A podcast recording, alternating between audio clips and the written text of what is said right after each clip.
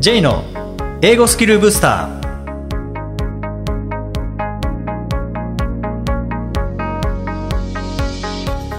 こんにちは。J こと早川浩二です。こんにちは。アシスタントのあきです。この番組は旅行や仕事で英語を使えるようになりたい方 TOEIC などの資格試験の勉強をしている方英語学習へのモチベーションを高めたい方にスキルアップのコツをお伝えしていく番組です。J さん今回もよろしくお願いします。よろしくお願いします。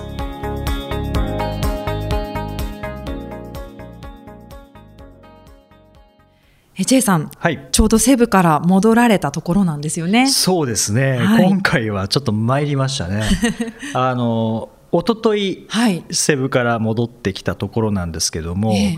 まあ、現地でやろうと思っていた予定が、はい。まあ、新型コロナウイルスの影響で、まあ、結構キャンセルになってしまって、えでまあ、途中から今度は帰れるかどうかっていそうところでフィリピンのドゥテルテ大統領の決定と、それから行動が早くてはい。それこそ行った時には、まあ、コロナは世界中蔓延してましたけどまだはいフィリピンはそんなでもなかったんですよね。でももう23日経ったら、はい。もうマニラ、まあ、メトロマニラっていうそのマニラの周辺も含めて、はい。そこを封鎖するとかっていう話になってで夜間外出禁止とかそれはマニラでそうなん近辺で、はい。まあ、マニラからセブはちょっと離れてるんですけど、はい。まあ、でもまあセブンもそうすぐだろうみたいな話になってで国内線がストップになったりとか、はいじゃあ国際線はいつなんだみたいなので、はい。ちょっとそわそわしてた感じですね。ちょっと気が気が気が気じゃないですいやよね本当そうですね、はい。本当決定と行動が早いので、いきなり国際線止めるとかなる可能性もあったので、そうですね。僕はあの3月17ですね、はい。に帰ってきたんですけども、もう3月20日から、うん。えーストップっていう国際線も止めるとかあと今はもうレストランも9時で閉店しなきゃいけないとかあー。もちろん学校は全部、えー閉まってますしそうなんですね。っていう形でそうですね。本当に世界中で起こってるパンデミックだなっていうのは感じましたね。はい。もうホテルにいる時はずっと CNN つけて、はい。もう状況を確認したりとか。じゃないともう本当そうですよね。困っちゃうことになりますもんね、はいそうですね。だから成田に着陸してやっと安心できたという感じなんですけどね、はい。もし帰れなかったらいまだにセブですね。そうですね、はい、今回4月うん1日の放送ですけども、はい。いまだにセブにいることになってたかもしれないはい、まあそんな感じですけども気づけば今日からはい。4月とそうですね。いうことですね、春は来てますね。そうですね。あの桜はもうどうですかね。咲いてる。ん咲いて散り始めてるぐらいなのかもしれないですけどね、うんはい、まあ、そういう周りの環境というのは毎年と同じような感じでありつつ、一方でまだコロナの影響は続いているかなと思うんですけども、まあ、とはいえ4月ですからね、はい。また新しいことをスタートしようかなと思われている方もきっといらっしゃいますよね。そうですね、はい。多いですね。で、まあ、今回は4月なのでこう一歩進んだ英語学習のために英語環境を作り出す効果についてお話しできればなとはい。思いますけども、はい、秋さんなんかこう4月に始めた経験とかって今までありますか、4月あの私昔英会話学校の受付をやってた頃があるんですけれども、まあ、私のことじゃないんですけどでも一番やっぱり入学者が多かったのは4月なんですよね。まあそうでしょうね。そうですね、まあ、キャンペーンもあったりとか、はい。その4月に合わせてやっぱりキャンペーンがあったりとか、うん。皆さんやるなんかこうキャン環境を新しい環境の中で何か始めたいっていう方が多いと思うので、はい。だからすごく多かったです。そうですね、はい。まあ、とはいえやっぱり1か月続くっていうのは難しいことですからね。そうですよね。はい、結構あの NHK の語学講座のあの教材とかもはい。4月号は売れるんですよね、あそう聞きます。でもだんだんとやっぱ売れなくなってしまうっていうところがあるので継続っていうのはすごく難しいなとは思うんですけども、まあ、それでもやっぱりこうやるぞと思われている方は結構多いと思いますので、はい。まあ、今日はまずはその環境づくりですよね。そうですね、うん。なんとなく教材買って満足っていうのが一番もったいないし。もったいない。ですね、はい。で僕もまあそうなりがちなんですけども そこで止めずにいかに環境を作るか。はい、うん、秋さんどんな環境を今まで英語学習に関して作られてきましたか？あのやっぱり学習しやすい環境を自分で例えばこの教材は必ずやるとかうん。決めるとかっていうのはい。もいいと思うんですよね、うん。たくさんありすぎると何から手つけていいかわからないと思うので,、そうですね。ごくシンプルにするべきなんじゃないかなと思います最初は。もう一冊に限ると、はい。なんかいろんなことやりたくなるじゃないですか、うん。あの本も良さそうこの本も良さそう。でも一冊でいいんじゃないかなって私はなるほど。思います。そうですね。最初こそ。それで十分力ってつくので、うん。その一冊にシンプルに限るっていう。そうなんですよね、はい。特にこうモチベーションが上がった時っていうのは、うん。もう何でもできるぞって思いますからね。そうなんです。よついついいろいろやりたくなっちゃうので。まず数揃えて、はい。でレベルも高いのを揃えたりしちゃうんですよね。あやりがちです、はい。でまあ、もしかしたら、ああ、しまった、それ自分のことだって思われてる方もいらっしゃるかもしれないんですけども、はい。まあ、もちろんそれは無駄になることはないですからね、うん。まあ、そのたくさん用意された場合は、一番やりやすい教材1冊、あそうですね、うん、選んでいただいて、はい。しかもちょっと優しめのものうん。がいいかなと思うんですね。思います。私もそう思います、で優しいからこそ早く終わりますからね。あそうですね、うん、で復習になる部分っていうのはたくさんあると思いますし、はい。プラス新しいことっていうのも入ってると思いますので、はい。まあ、そういった形で、えー優しいものを素早くたくさんやっていくことで、はい。まあ、英語力がまず伸びていきますよね。そうですね。ん、あとはハードルを上げすぎないっていうのが一つ大事かなって僕は思うんですよね。そうです例えばよし英語勉強するぞって言って教材買ってで勉強スタートすると正解か不正解かになっちゃうんですよね、はい。問題解くので。うん。特に TOEIC の勉強しようと思ってる方は、はい。で正解数が低かった場合は、やる気にはなかなかならないですから、ね。はい。もちろんそういうのも大事なんですけども、うん。それプラス思いっきりハードルを下げて、はい。正解不正解じゃないやつ。それが一番いいですよね、うん。こうトレーニングに焦点を当てるっていうところかなって。ね、はい。トレーニングもいいんですけどももっと言うとただ単に英語にするだけのもの例えば、うん。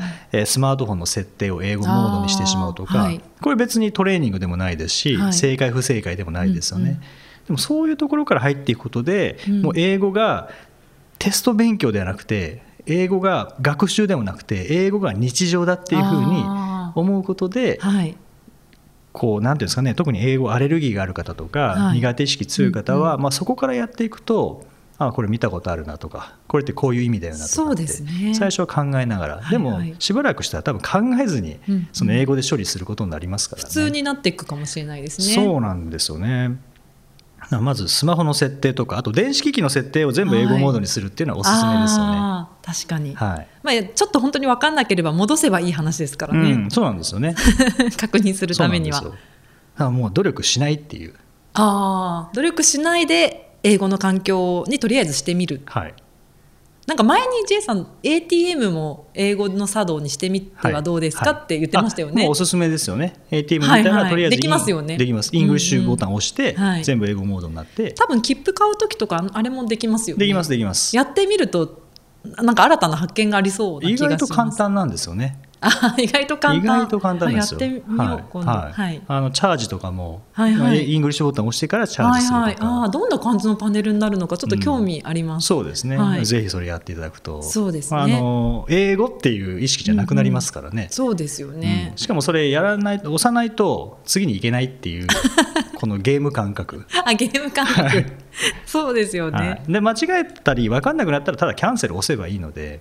うんうんでもしくはジャパニーズボタンを押せばいいので、はいはい。戻りますからいつでも逃げられるっていう。そうなんですね。その環境ってすごい大事だなと思うんですよね。そうですね。自分がこう英語に触れる、まあ、機会を多くするっうんていうことですよね。そうですね。あとはこう僕がよくやるのが一粒で二度おいしい作戦として 何ですかそれ。寝る時とか、はい。起きる時に英語流しておくんですよね。それあいいと思いました、はい。あの今ってスマホでそのアラーム設定できるじゃないですか。実はあのアラームって音にできるんですよね。好きな音に、はい。はい。なのでその時にパート3の音声とかにしておくとか、うん。パトイックで言えば、はい。そういうのとかも無理やりこう英語にしとくっていうのもいいかもしれないですね。それおすすめですね。はい。でなんでかっていうとあの起きる前から耳は聞き始めてくれるんですよね。目が覚める前から。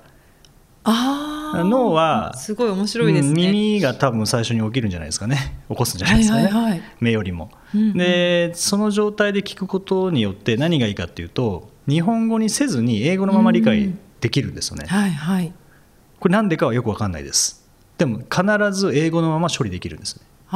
日本語モードはまだ寝てるんですね英語が先に起きるんですそれもう J さん実践済み？実践済みです、へー。はい、でずっと英語で理解している感覚が脳が分かってくれるんですよね、それ海外にいると余計それ感じるかもしれないですね。それはありますね。で実は今日の朝僕はそれだったんですけど、はい。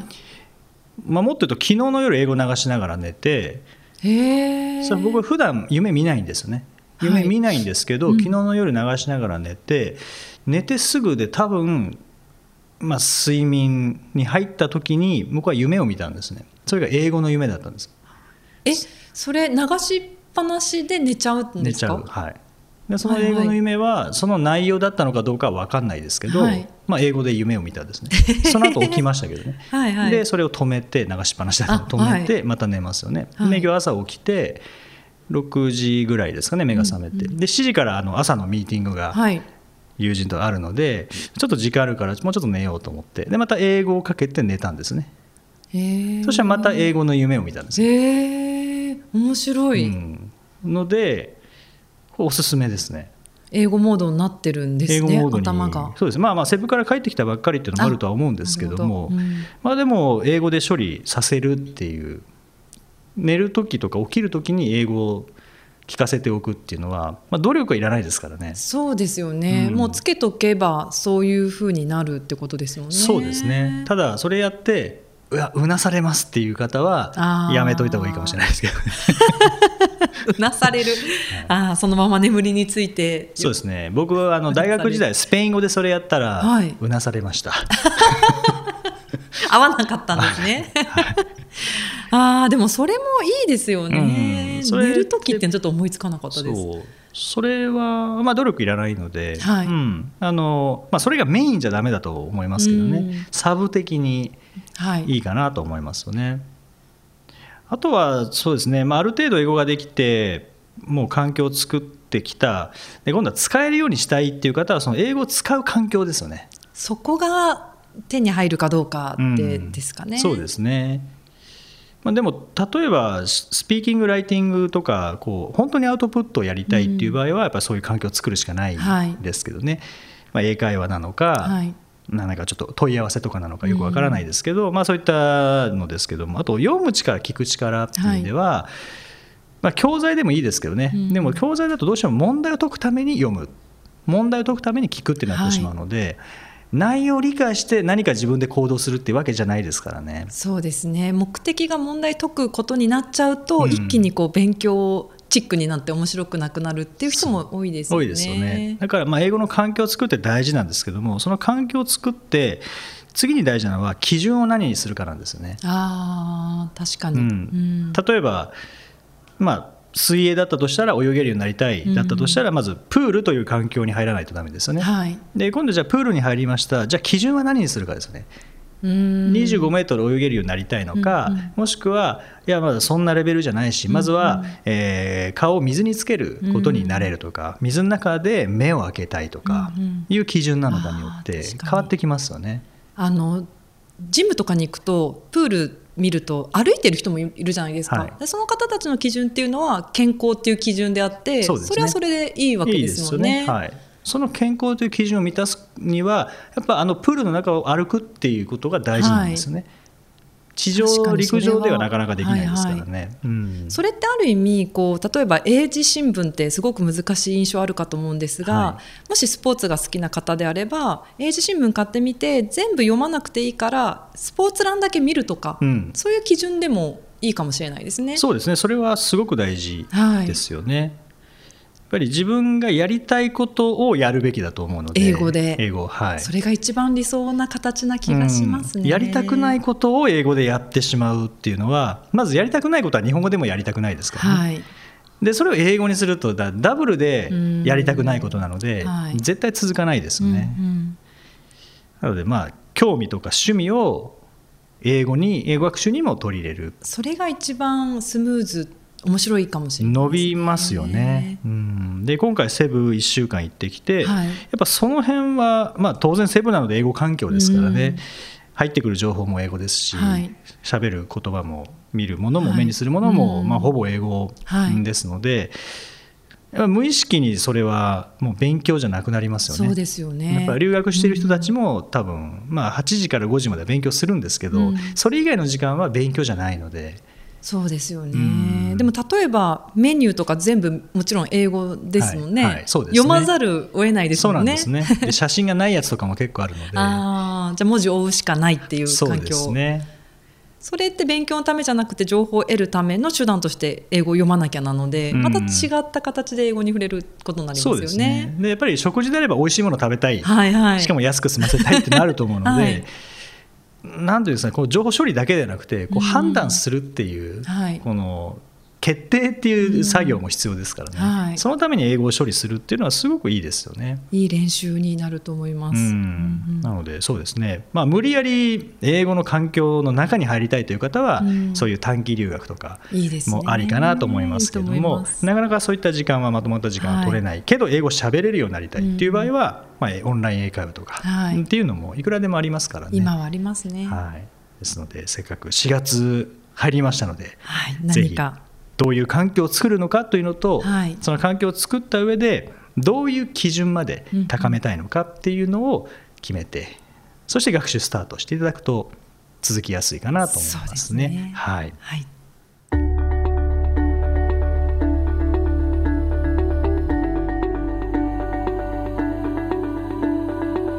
Useful expressions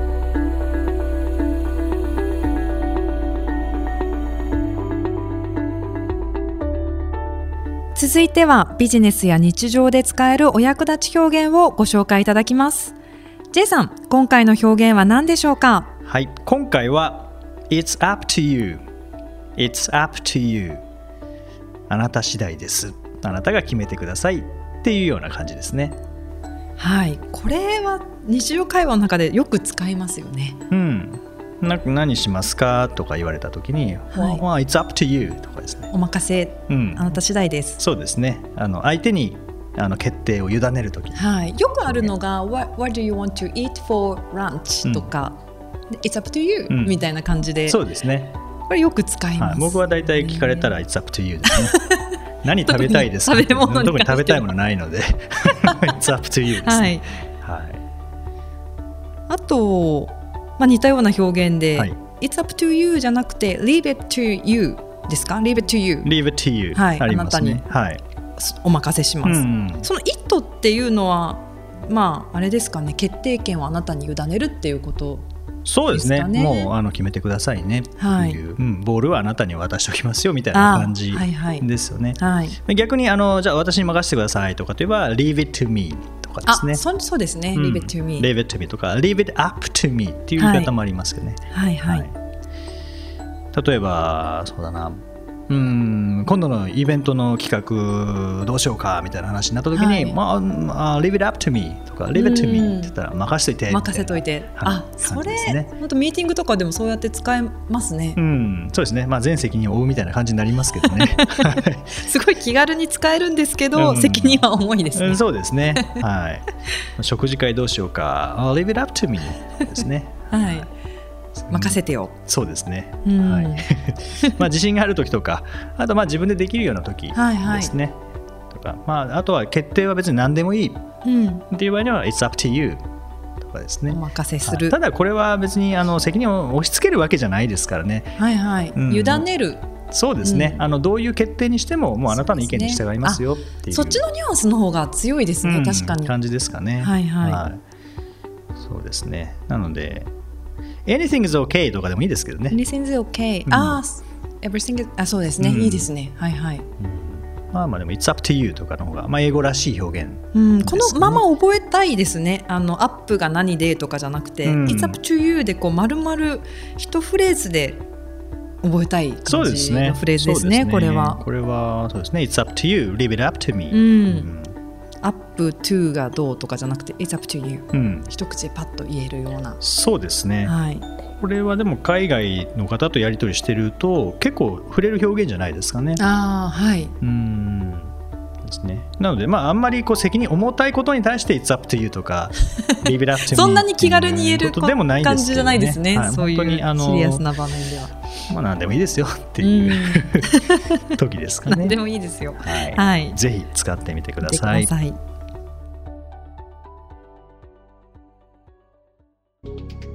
第17回をお送りしました。あきさん、はい今日ラジオに出るとかそうなんですよ。出ないとか、はい、出るんですあけれども、はい。嘘じゃないんですね。嘘じゃないです。エイプリルフールのあそっかそうですね。ははい。い、嘘じゃないんですよ。あそうなんですか、はい。えどういうラジオですか？えーとですね、ラジオ日経というところの、えーラジオでですね、はい。本の雑談プレミアムっていうコーナーがあるんですが、はい。そちらで、あのー私の本ですねはい。この間出た、えー初めて受験のパスポートっていう TOEIC の本をちょっとご紹介させていただいています。へえそれはいどうやって聞けるんですか、えっとまあ、ラジオ日経で調べていただいてそこから、えー入ってネットでですね入っていただければ聞けると思います。おーネットでも聞ける？聞けます。あラジオでも聞ける？あラジあラジオ聞けるはずです。ですか？すいません。壊はいれかけのレディオじゃなければ聞けるってことです そうかですね。壊れかけのレディオとあと途切れかけのネットじゃなければ聞けるということですね。はい、はいそうですね。ぜひあということは別に今日の放送ではありますけどネットで聞けるということは？えっとでしばらくですね。アーカイブとしてはい、アーカイブとしてもしばらくは残ってると思います。うん今日とえっと来週そうですね。えー4月1日と4月8日で、はいえー 2, 連2週連続で違った内容を話します。またポッドキャストとは違う感じでそんな感じです。ですねはい、楽しみですねはいぜひお聞きくださいよろしくお願いします。さて、この番組ではリクエストやご感想をお待ちしています。メッセージは J さんのウェブサイト J's ブースターステーションにお問い合わせフォームがありますのでお気軽にお送りください。また、毎日配信の単語メール、ボキャブラリーブースターの購読もおすすめです。J さん、今週もありがとうございましたどう。もありがとうございました Thank you for joining us and have a nice week